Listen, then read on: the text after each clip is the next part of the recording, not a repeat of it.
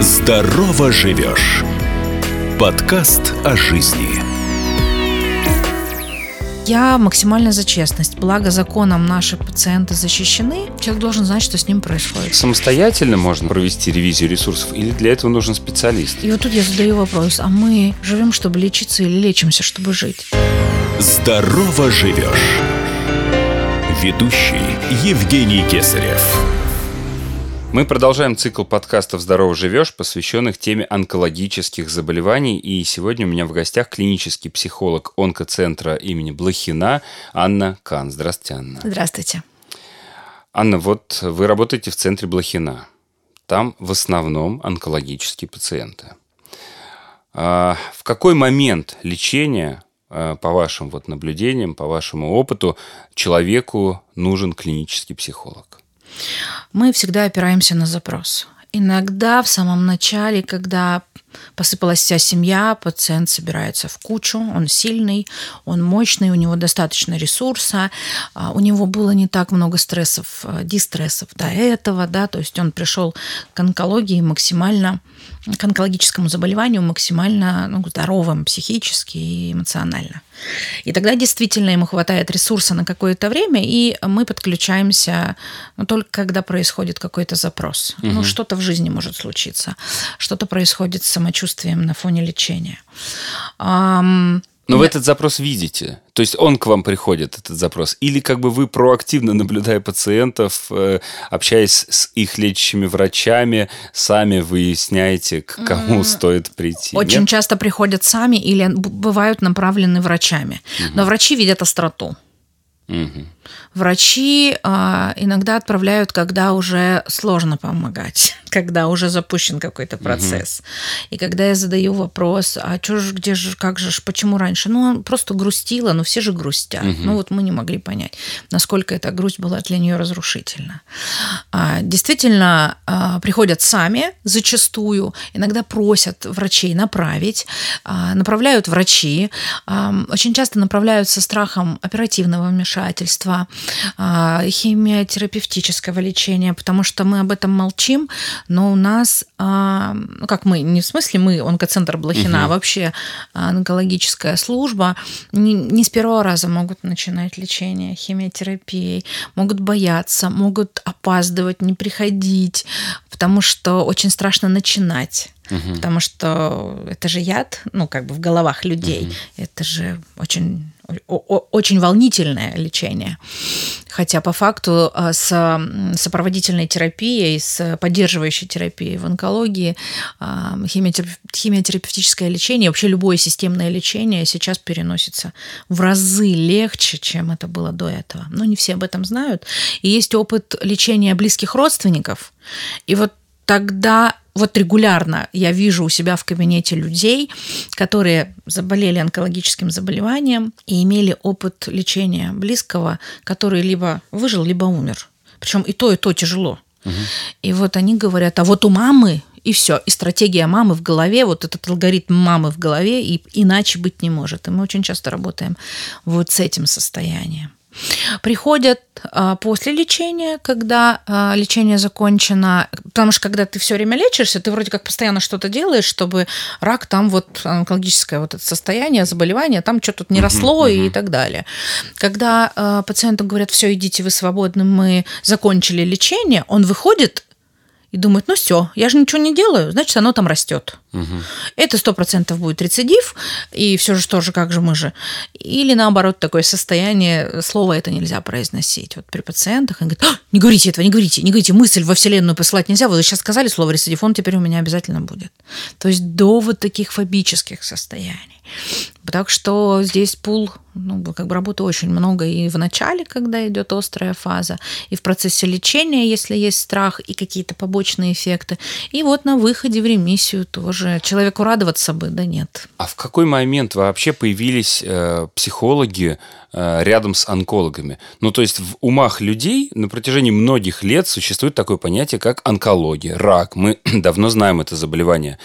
Но вот чтобы в средствах массовой информации или где-то освещалось о том, что психологи работают с онкологами вместе, это, мне кажется, ну, такая редкая история.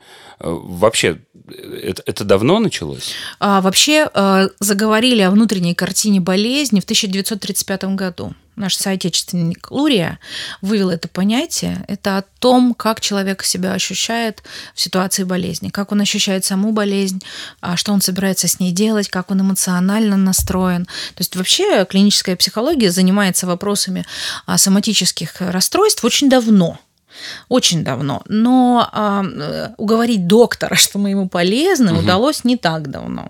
Да, это вот 80-е, 90-е, ну, у нас потихонечку угу. начали появляться в клиниках, а, ну, так, ну, Кое, в, кое-где. В онкоцентре давно? Да, в онкоцентре давно существует психологическая служба, ну как служба, отделение реабилитации, и в его состав входят психологи. Потому что высшая психическая деятельность это продукт работы нервной системы. А нервная система такой же орган, как желудок, а, печень, не знаю, сустав, мозг.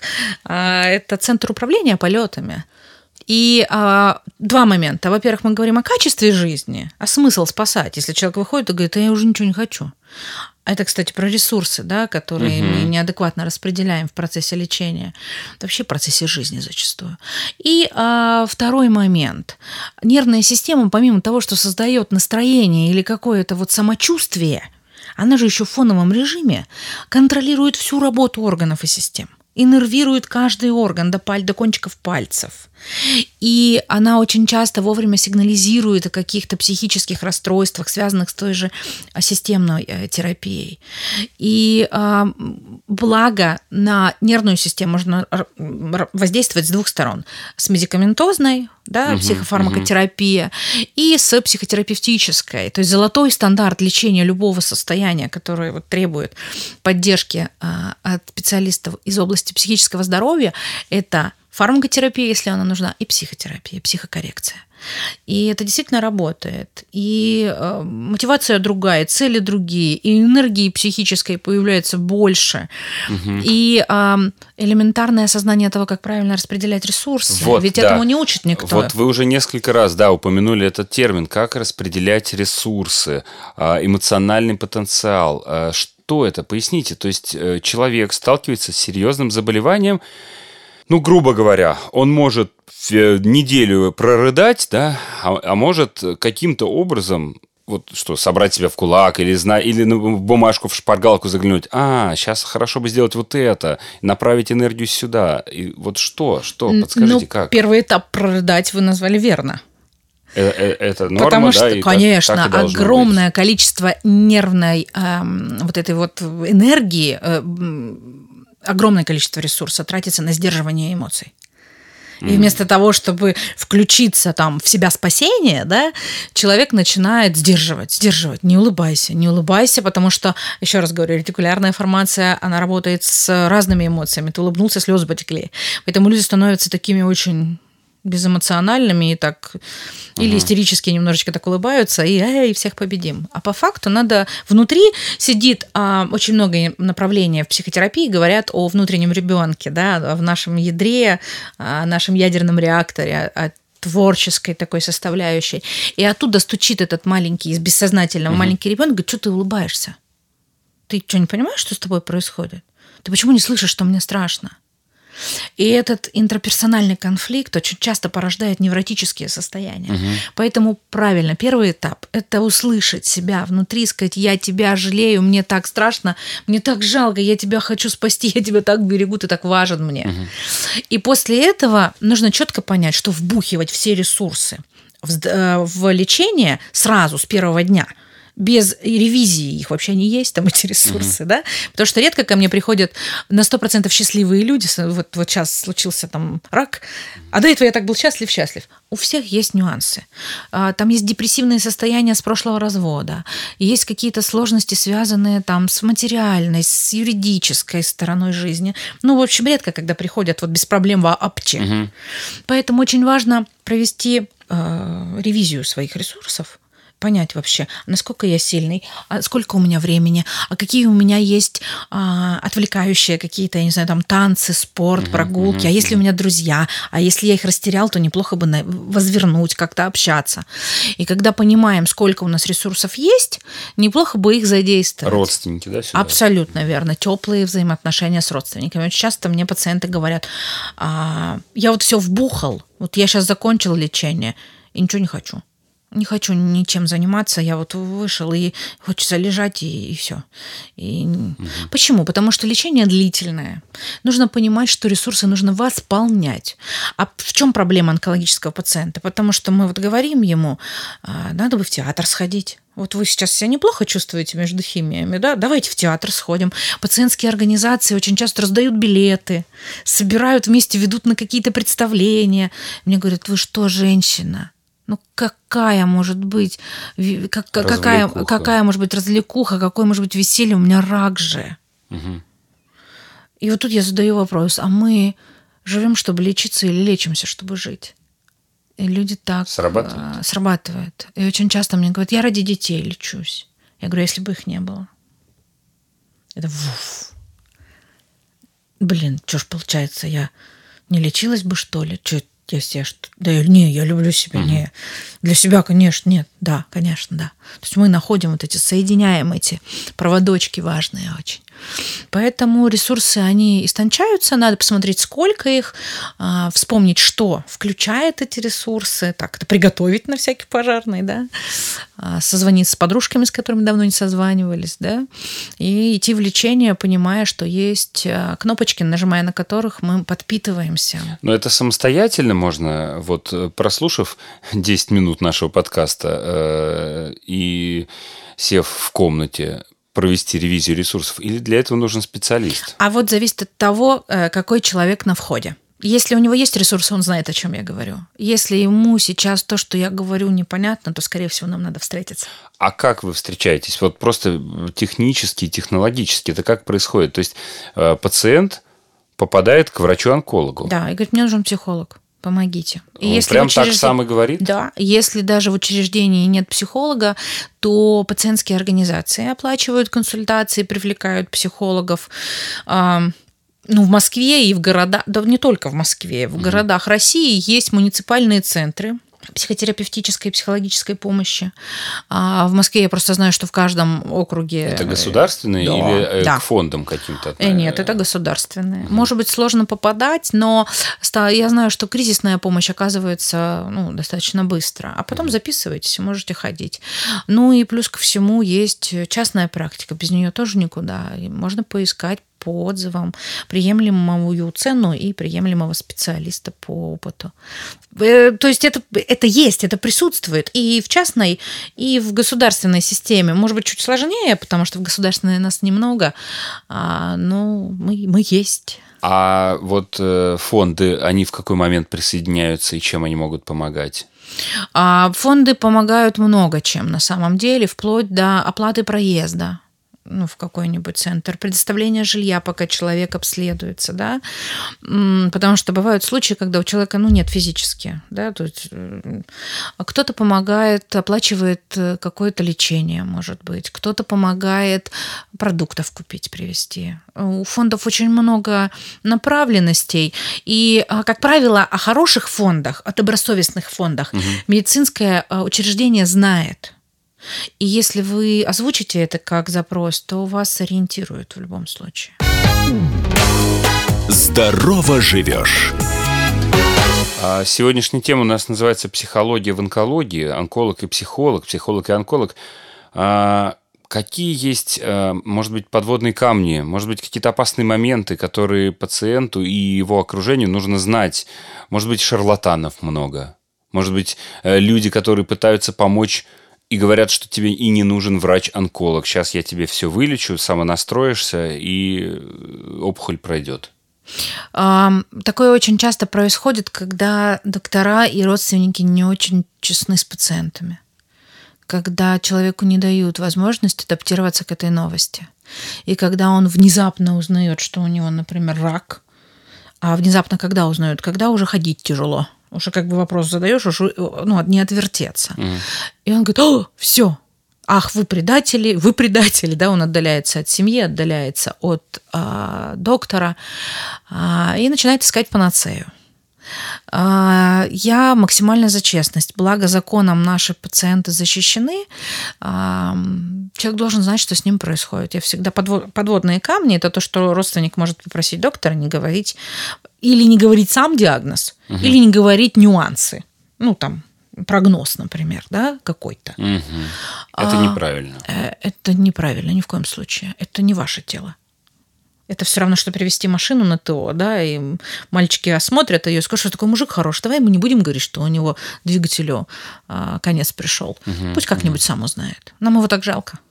Но я всегда говорю, да, если есть какие-то моменты, мы не сказали, мы пожалели, говорю, не твое тело. Это не твое тело, почему ты имеешь право а если так себя вести? считает, что эта новость убьет сразу. А тут есть закон. Если человек хочет, он должен знать диагноз и прогноз в понятных для себя вещах и образах.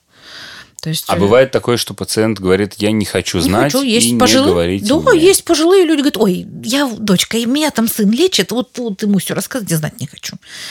Я умру от своего там сердечного приступа когда-то, не хочу mm. в это вникать. И как быть родственнику, например, в этой ситуации? Ну, коммуницировать с врачом. То есть официально пациент говорит, я не хочу знать. Ну, то Там... есть не нужно сажать напротив себя пациента и э, говорить, а, о факте, ну, вообще, вообще по закону, вообще по закону, о факте диагноза доктор обязан сообщить даже бабушке. Угу. Но бабушка может сказать, а можно мне вот, я не понимаю там ничего, угу. можно мне вот в глубь не копать, говорите сыну. Угу. Вот так. Но само сообщение диагноза по закону обязано случиться. Ну, Причем неважно, э, э, ну там с какого-то момента э, дети, да, подростки, и э, все взрослые люди обязаны знать. А я даже больше, знаете, о другом аспекте. А, а вот сын должен потом пытаться донести до своей престарелой маме, мамы, что у нее неизлечимая болезнь, предположим. Ну или излечимая, но, возможно, скоро она умрет. Мам, давай поговорим о твоей болезни. Или если она Мне не кажется, хочет тебе слышать... нужно озвучить э, диагнозы. Ой, не диагнозы, угу. а анализы твои хочу тебе озвучить. Она может сказать, не надо. Она может сказать, давай. Ну, то есть стоит поступить так, как, по сути, она и скажет. Да. Ну, да. Но не нужно нас... насильно ей доносить нет, эту информацию. Нет. Мы часто говорим, что так ведут себя часто пожилые. Ну, там действительно и скорость нервных процессов очень медленная, и осознавать это тяжело, и еще 42 диагноза. Просто добавьте таблеток и дайте мне спокойно сидеть, смотреть телевизор. Почему нет? Вот в этом случае, да, можно э, ориентир все, что происходит, когда мы говорим о заботе о ком-то, мы должны а, как это, идти от клиента. Это как муж заботится о жене, считает, что он делает что-то невероятное, она сидит, думает, зачем мне не это нужно? И в итоге тогда конфликты очень серьезные рождаются, потому что он прав, и она права, и они никак не могут сойтись. И вот в любых отношениях так. Даже вот врач-пациент, а, родственник пациент и так далее.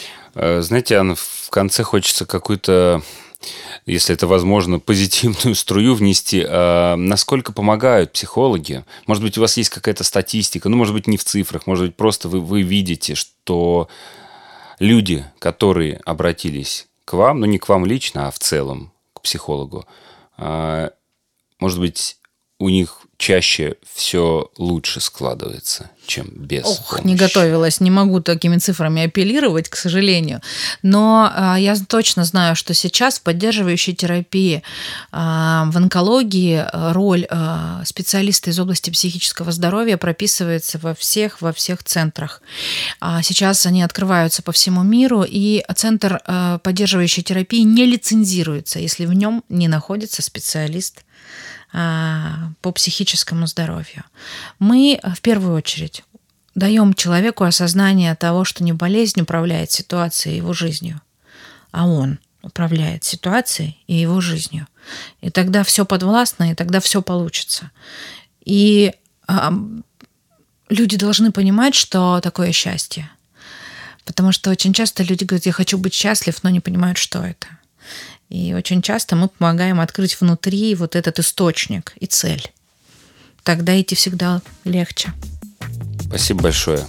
Спасибо вам. Сегодня у меня в гостях был клинический психолог Анна Кан. Мы говорили про психологию и онкологию. Это был подкаст «Здорово живешь». Будьте здоровы и не занимайтесь самолечением. Пока. Здорово живешь. Оставайтесь с нами.